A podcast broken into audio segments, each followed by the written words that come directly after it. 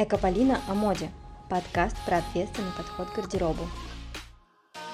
Всем привет! Вы слушаете мой подкаст «Экополина о моде». Сегодня у меня в гостях Екатерина Насрудинова, основательница, создательница бренда Дада Нит. Привет, Катя! Расскажи вообще, как твои дела и почему ты решила э, сделать именно такой бренд, и почему именно с уклоном в устойчивость, историю бренда. Все люблю, все хочу знать подробно. Полина, привет! Очень рада, что ты меня пригласила в свой подкаст. Я тебе уже говорила, что я давно за тобой слежу, и мне было приятно, что ты связалась со мной и предложила поучаствовать э, в твоем подкасте. Э, бренд одежды у меня называется Dada Knit. Мы создаем его уже в течение нескольких лет. Активно мы развиваем его последние два года. И зародился этот бренд как бренд трикотажной одежды. Э, вообще я такой, знаешь, типичный представитель э, современного среднего возраста, когда человек долго работал в корпоративной структуре, был перед этим отличником, потом э, долго развивался в корпоративной структуре, и в какой-то момент что-то щелкнуло, и появилась мысль, что вообще хочется сделать что-то свое и создать какой-то свой продукт и видеть ну, какой-то более быстрый отклик, что ли, да, то есть ты, создавая свой продукт, ты можешь э, пробовать, экспериментировать, получать э, довольно быстрый результат, а, а, ну, ответную реакцию, да, видеть.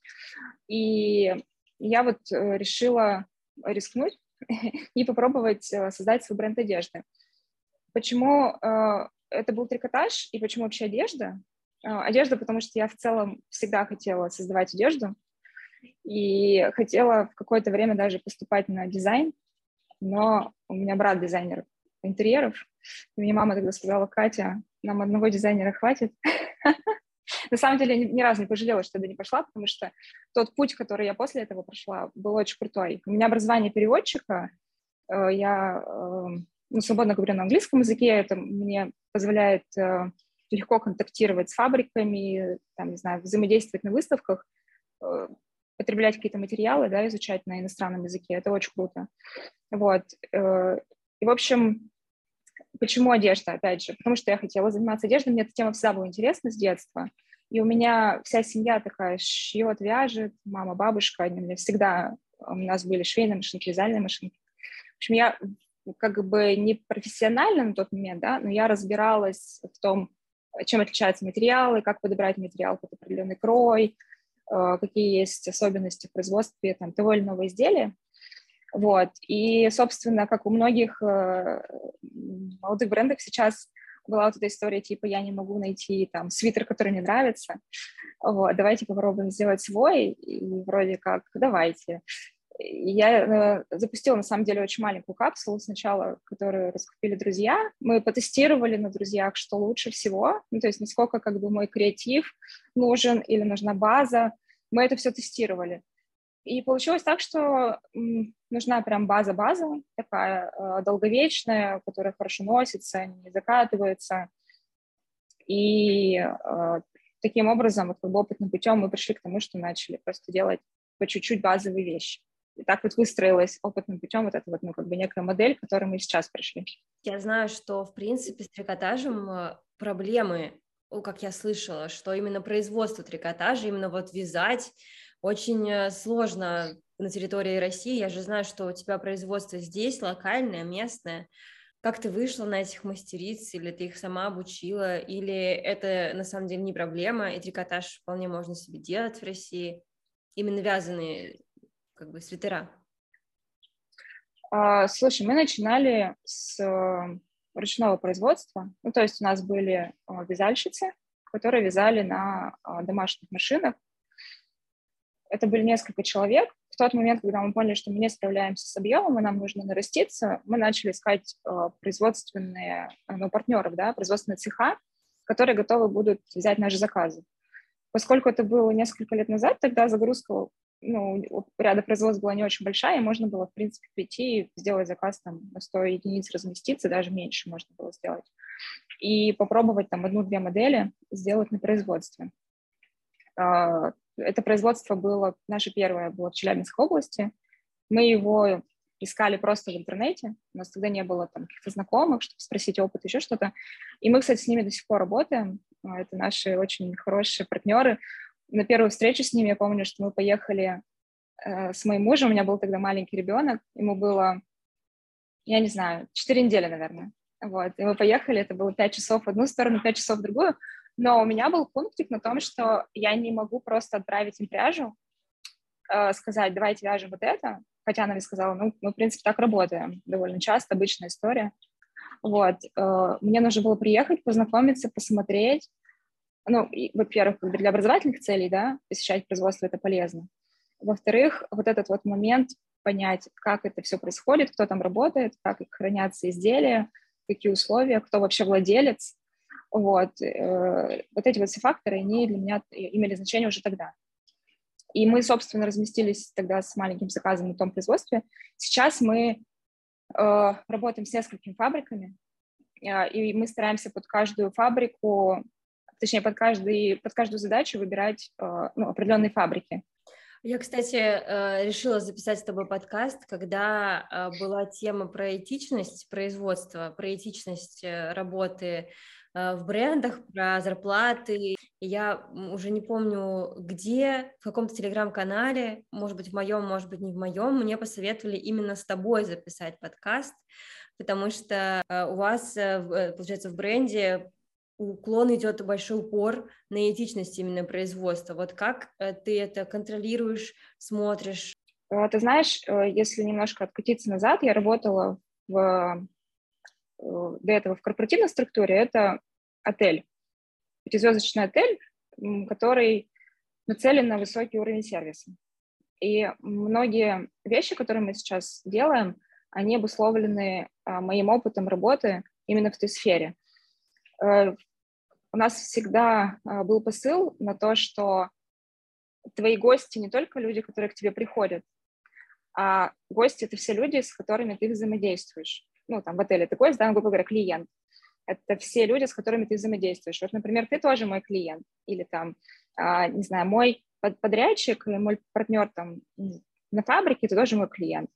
А, транспортная компания тоже мой клиент. И человек, который со мной в офисе работает, э, менеджер продажи, он тоже мой клиент.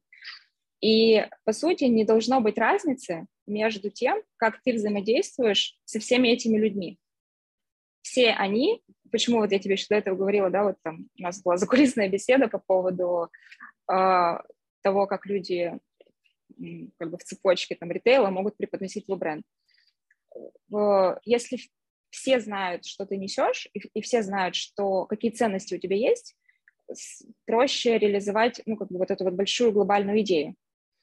И если ты вот в этой вот э, конве своего поставщика э, рассматриваешь как члена команды, своего клиента, того, того, кто транслирует дальше твои ценности, ну, ты не будешь э, продавливать его по цене до невозможного, да, не знаю, там, орать на него. Ну, то есть многие, да, здесь можно использовать факторы, это не только оплата труда, это в целом взаимодействие, не знаю, вовремя платить, этично общаться, да, там, достойную оплату выставлять. И, соответственно, как бы в этой конве, короче говоря, это складывается довольно логично. Плюс мы всегда рассчитываем на то, что мы работаем с поставщиком долго. Ты же видишь, э, если ты делаешь продукт регулярно, постоянно и стремишься к повышению качества, да, не то, что даже одно и то же качество поддерживать, повышать его, ты не можешь каждый раз, э, каждый сезон связываться с новым производством, закидывать ему там, свяжите мне вот это или шейте мне вот это, э, и потом опять менять поставщика. То есть чем более постоянно выстроенные отношения с поставщиком с твоим, тем выше у тебя будет качество, потому что он будет знать, что ты от него ждешь, он будет знать, почему ты от него это ждешь, потому что он знает, какие у тебя ценности, он знает, как ты сам к этому относишься, вот, и он, в принципе, тоже становится как бы адептом твоих вот этих вот э, всех идей. Экополина о моде. Подкаст про ответственный подход к гардеробу. Хотела как раз-таки обсудить э, такую инициативу у тебя есть «Спаси свой свитер». Вообще рентабельно ли это для бренда э, брать свои вещи в ремонт обратно? А, смотри, да, у нас есть очень классный сервис, я им, правда, очень горжусь. А, называется «Спаси свой свитер», да, подразумевает э, ремонт и уход за изделиями. Пока только для разных изделий, но мы, поскольку сейчас запустили э, швейную группу, мы хотим распространить, ну, как бы более широко сделать.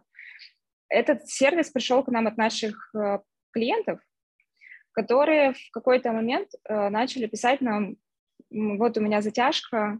Первый раз это была девушка, которая купила у нас водолазку, положила в ящик в шкафу, и, видимо, у нее где-то зацепилась она. Она открыла ящик, и у нее огромная затяжка была, там, знаешь, 10 сантиметров. Самим, сам человек такую затяжку не исправит. И она писала мне в WhatsApp и говорила, спасите меня, пожалуйста, помогите, мне так жалко, мне очень нравится эта водолазка, и я теперь ее не могу носить. А, я поговорила с нашей фабрикой, они мне сказали, ну, это сложно, вообще там все надо половину переделать. Я поговорила с э, мастером, с кем мы давно работаем. Э, я говорю, что-то можно сделать или нет? Ну, человек, правда, хочет, э, чтобы мы помогли. Что мы можем сделать? И она мне говорит, давай попробуем, скорее всего, я смогу это исправить. Мы попросили девушку писать на водолазку, мы распустили полностью эту затяжку. Ощущение восторга у человека оно было просто потрясающее. Она говорит, да, не может быть, я отправила фотографию, она говорит, не может быть, как вы это сделали. А, мы, ну, там, знаешь, подпарили еще, все упаковали красиво, отправили обратно. Этот человек стал нашим постоянным клиентом просто потому, что мы в какой-то момент э, очень сильно выручили. И мы получали несколько раз такие запросы, это была абсолютно некоммерческая основа, ну вот на тот момент не то, что некоммерческая, мы вообще это делали бесплатно. Ну вот мы просто взяли, пробовали, делали и бесплатно это отправляли обратно. А, когда мы получили несколько запросов, мы поняли, что запрос реально есть, и, возможно, просто кто-то нам об этом не пишет, потому что он даже не знает, что, оказывается, к нам с этим можно обратиться. И мы тогда сделали страницу на сайте, ну, как-то это оцифровали, посчитали, а, если мы это поставим на постоянную основу, сколько это будет стоить, ну, потому что мастеру за это платим, а, сколько это будет стоить. И, в общем, оценили просто эту услугу, описали весь процесс, что мы можем сделать, э, и как бы начали они рассказывать. И у нас появились запросы на это. То есть мы регулярно сейчас получаем по несколько изделий. В основном это затяжки от кошек, кроликов даже, как ни странно. Ну, какие-то фотосъемки с кроликами. Кролики тоже ставят затяжки.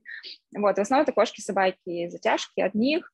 Это могут быть затяжки от украшений ювелирных или чего-то такого, а, что сверху располагается на изделии. Вот. Э, и мы, в общем, исправляем по возможности. Ну, пока что все, что мы брали, мы все исправили, и это даже незаметно на изделии. Почему э, только свитера твоего бренда, ну, вашего бренда можно вернуть? Сейчас это обусловлено тем, что Э, чаще всего это затяжки или это бывают даже дырки. И для того, чтобы их починить незаметно, нужно, ну, грубо говоря, восстановить вручную какие-то петельки. Есть как будто бы имитировать вот это вязание. И это можно сделать только идентично нитью. Нить должна быть идентична по толщине, по цвету, главное, по составу. И если это не наше изделие, мы это сделать просто не можем технически. Сейчас у нас есть остатки наших нитей, мы сохраняем все, и мы ремонт осуществляем именно благодаря этому. Вот для внешнего мы пока не... Мы бы хотели это сделать, но мы пока не очень понимаем, как мы это можем реализовать. Ты спрашивала про то, насколько это вообще рентабельная история. А, она не коммерческая в чистом виде, да, э, то есть мы на этом не зарабатываем ничего. Но все, кто к нам когда-то приносит свитера на ремонт, они к нам всегда возвращаются снова. Это э, очень сильно повышает лояльность. Продолжая тему осознанного потребления, у тебя есть на сайте э, DadaBot, который считает стоимость выхода вещи. Мы попробовали сделать его еще в пандемию, на самом деле. Э, мы запустили его в пандемии на несколько наших изделий, э, показать, э, сколько стоит один выход, потому что у нас на тот момент, в принципе, уже был опыт наших постоянных клиентов, то есть мы знали, сколько реально носятся наши вещи, да, что у нас на тот момент были клиенты, кто там, три года назад купил и уже три года носит, и мы можем посчитать, что вот они реально существуют, эти люди. Давайте посчитаем на три года. а, мы разбили, вот, э, получается, по сезонам изделия и сделали вот такой эксперимент. Мы его не очень сильно продвигали, потому что вот эта история с ботом, она не всегда находит положительный отклик. Боты — это такая штука сейчас, она неоднозначная. Некоторые говорят, о, бот, что-то это ужасное, с ним вообще ее каши не сваришь, никуда не дойдешь. Вот. Э, сейчас мы стали о нем больше говорить, мы его доработали, мы сделали его более понятным. И вот, вот этот вопрос, когда возникает, что дорого, например, да, или откуда такие цены у вас, у нас есть, ну, как бы реальное обоснование, что на самом деле это не так дорого, и те цифры, которые мы используем, они взяты не из воздуха, они взяты на основании нашего опыта работы с нашими постоянными клиентами. И сейчас можно как раз взять товары из разных групп и посчитать их в зависимости от количества дней носки, сколько будет стоить один выход. Экополина о моде. Подкаст про ответственный подход к гардеробу. Шерсть это же не этичный материал и не экологичный материал. И вот я хотела с тобой это тоже обсудить. Расскажи, как шерсть совмещается вот с э, такой идеей устойчивости и этичности? Ну, если говорить в целом о материалах, мы используем небольшой ассортимент материалов, скажем так. То есть у нас довольно а, узкий набор. А, трикотаж, например, у нас из хлопка, из, э, есть одна модель из смесового хлопка. В качестве эксперимента мы ее ввели в этом году. Там тоже смесовый сертифицированный материал. И меринос. Э, Все, что э, теплое зимнее, мы вяжем только из мериноса сейчас, и это наша осознанная позиция, потому что это шерсть, которая ведет себя потрясающе в носке, она как бы шерсть, но она не совсем шерсть. То есть она а, выращивается на определенном виде овец, это э, мериносовые овцы. Шерсть категории экстрафайн, которую мы используем, она очень тоненькая, длинно-рунная, и она не колется. По своей структуре она такая, как гармошечка от природы, это позволяет ей не вытягиваться. И когда она высокого качества, она не, получается, сворачиваясь как бы в нить, в изделии она не катается. Да, пилинг и катышки на ней не образуются ну, при правильной там, обработке и так далее. То есть э, это э, такой материал, я еще на не аллергичная, и очень много положительных свойств, которые влияют на длинный срок службы изделия. Они обеспечивают этот срок службы. Как бы вот этот принцип да, э, длинной, длинного жизненного цикла изделия, он у нас лежит в основе всего, он изначально был в основе, то есть это даже, знаешь, было э, изначально не столько про экологичность, сколько про вот эту вот как бы устойчивость, да, и ответственность за вещи, которые мы производим. Ну, шерсть мы используем а, с пометкой Woolmark.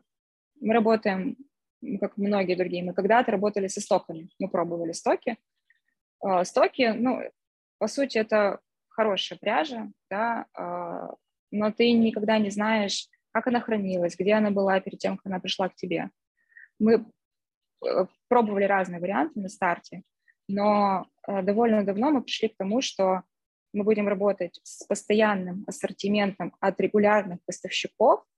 Сейчас у нас три фабрики, они э, указаны на сайте у нас. Мы на самом деле на сайте написали всю информацию про наше сырье, можно найти и не только сертификаты, но и название фабрик, перейти на сайт этих фабрик. Это лучшие фабрики, которые производят э, мериносовую шерсть.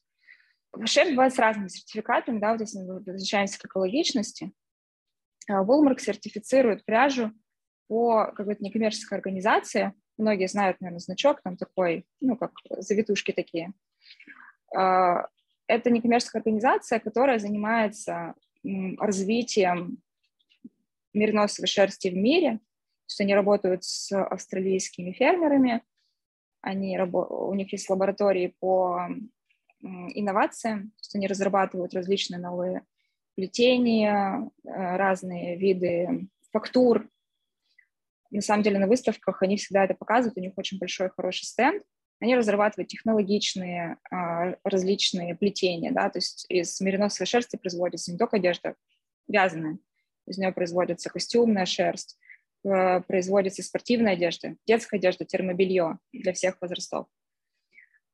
И вот эта компания Woolmark занимается связью, получается, фермеров, у них десятки тысяч фермеров э, сертифицированы, и производств, которые финально э, делают пряжу, и брендов, которые что-то из этой пряжи делают дальше, или из этой ткани, из верносовой шерсти, что они делают дальше. Есть Woolmark Price известный, это как раз вот эта компания Woolmark организует. То есть это глобальная мировая компания, которая занимается развитием бренда, скажем так, да, мериносовой шерсти.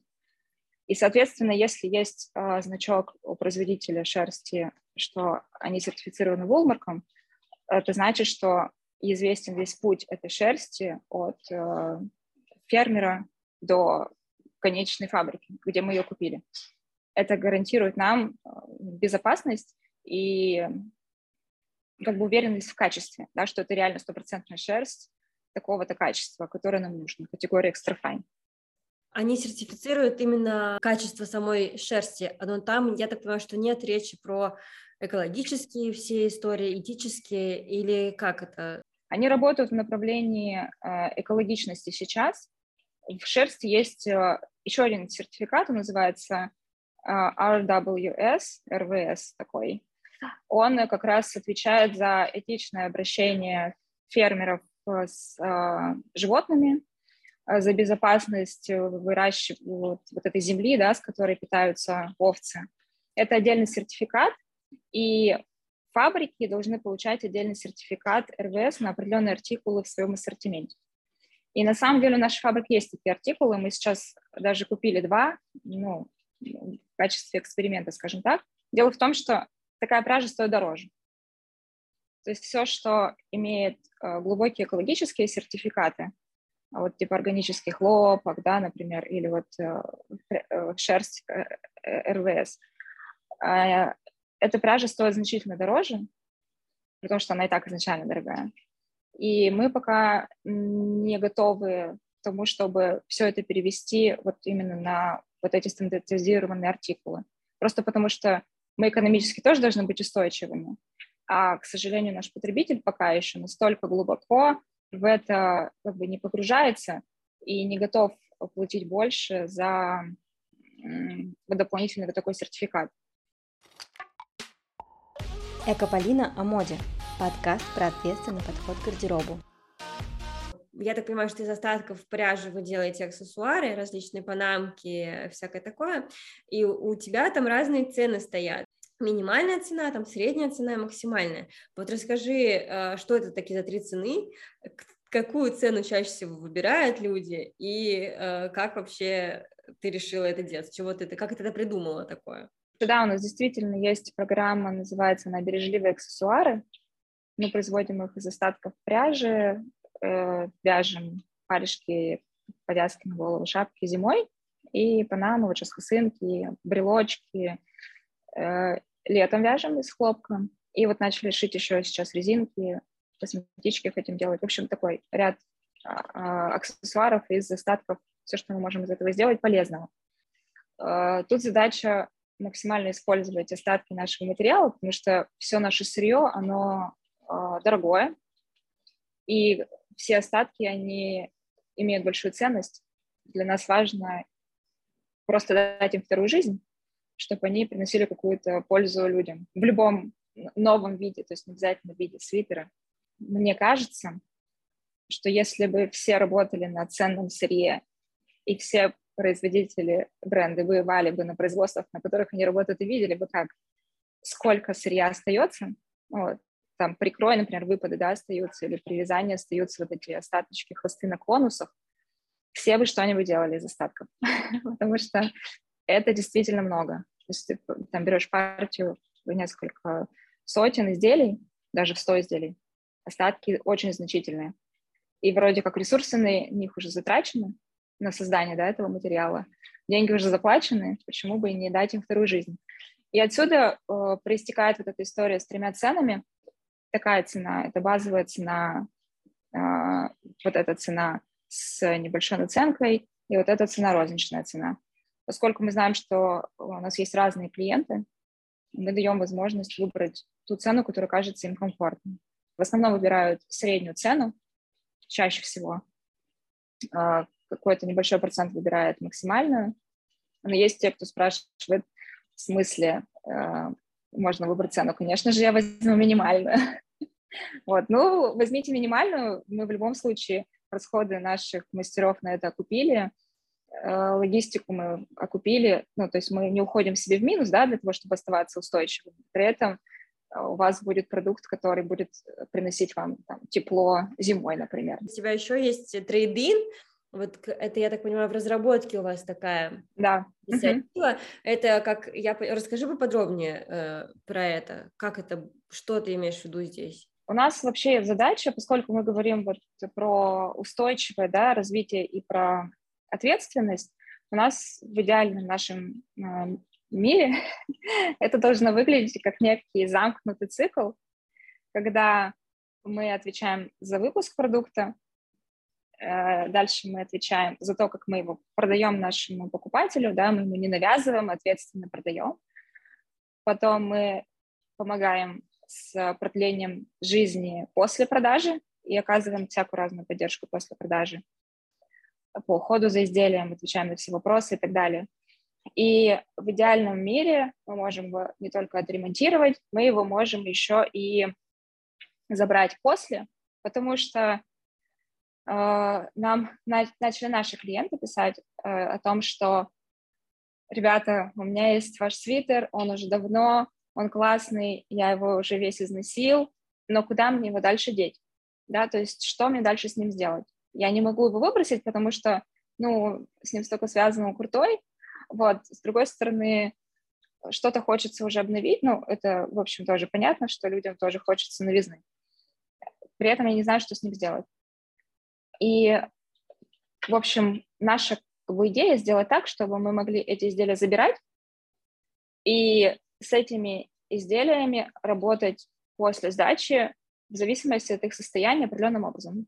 Ну, допустим, все, что в хорошем состоянии и подлежит дальнейшему использованию, мы можем передать в фонд, например, а, в Екатеринбурге или в Москве, что-то типа второго дыхания, да, а, для того, чтобы эта вещь дальше попала в руки к тому, кому она принесет пользу.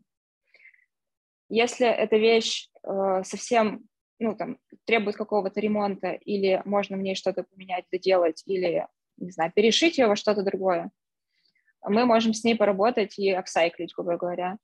Э, либо, если она совсем не подлежит, да, э, восстановлению, мы ее просто передаем, ну, не знаю, на какие-то ну, в общем, на, на переделку чего-то, что в жизни человека уже не будет использоваться. Вот. Здесь, вот, знаешь, включается вот этот момент ответственности вообще, вот что такое медленная мода, да, устойчивое развитие? Оно про то, что ты отвечаешь за создание, продажу, постпродажу и э, ответственную как бы утилизацию или переработку. Экополина о моде. Подкаст про ответственный подход к гардеробу если ты пять лет назад сейчас с собой встретилась, какой бы ты дала себе совет? Слушай, я бы, наверное, дала себе такой совет, что нужно было раньше говорить о том, что для нас на самом деле ценно. Ты знаешь, мы как-то стеснялись об этом говорить, и казалось, ну, для нас же это естественно. То есть это не то, что вот у нас есть маркетинговая стратегия, мы сейчас будем по ней развиваться. Такого не было никогда, и это было просто естественно в ДНК в нашем. Э, что мы работаем таким образом, и мы таким образом подходим как бы к всему бизнес-процессу. Но сейчас я понимаю, что нужно было раньше это вербализировать, составить слова и прямо активно говорить с нашими покупателями и с нашей аудиторией об этом, быть более активными вот именно в, этом, в этой коммуникации. Вот это вот, пожалуй, наверное, самый первый совет, который я себе дала сейчас. Даже если тебе кажется, знаешь, когда все говорят про сортировку мусора, и ты такой, ну, ребят, ну это же не только про сортировку мусора, это же гораздо больше. Это не просто купить, э, там, не знаю, органический хлопок и сделать дроп из футболок, ну, какой-то, да, и забыть про это. Это все гораздо более емко, объемно, и тебе кажется, что то, что ты сейчас будешь говорить, оно не будет воспринято нужным образом. А нужно было начинать э, просто потихоньку, маленькими шагами, как мы движемся в работе, точно так же а, маленькими шагами вести коммуникацию. Это очень важно, и это очень классный совет, мне кажется. Не бояться озвучить, понять свои ценности сначала. Но, да. Осознать свои ценности и потом их э, постепенно озвучивать. Это помогает отстроиться от конкурентов, это помогает привлечь клиентов, с похожими ценностями и помогает вообще запомниться, э, отличиться как-то, потому что у всех ценности разные, и в сочетании они тоже все, ценности тоже разные. Говорить об этом нужно, да, не стесняться, не бояться, и не думать о том, что, да всем это все понятно, это же очевидно, что надо там сдавать вторсырье в переработку, это же зачем об этом говорить? На самом деле нужно все равно об этом говорить. Не нужно думать, что все и так все знают что какие-то, о каких-то вещах нужно рассказывать, что ты внутри, и для тебя это очевидно, а для тех, кто снаружи, некоторые вещи не очевидны совсем, просто их не видят, они скрыты э, за многими вещами, и о них просто нужно начать говорить. Кать, спасибо тебе большое, что ты пришла что рассказала в те неочевидные вещи, э, которые никто не видит, но теперь об, о них э, знают. Спасибо тебе за то, что ты, э, то, что у тебя такие ценности, то, что ты их внедряешь в свой бренд и, собственно, строишь на них свой бренд и продвигаешь их. Это очень важно, очень классно. А, ты делаешь очень большое дело. Спасибо тебе еще раз большое, что ты пришла в мой подкаст. Полина, спасибо тебе огромное. Мне очень понравилась наша беседа было бы интересно даже развить его что-то еще. Я за Спасибо огромное. коллаборации, за любой движ, за любой кипиш. Экополина о моде. Подкаст про ответственный подход к гардеробу.